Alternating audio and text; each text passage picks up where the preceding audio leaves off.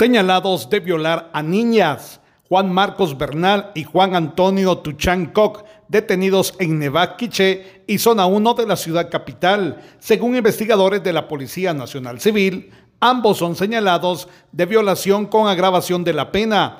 Presuntamente sus víctimas han sido niñas de 11 a 13 años.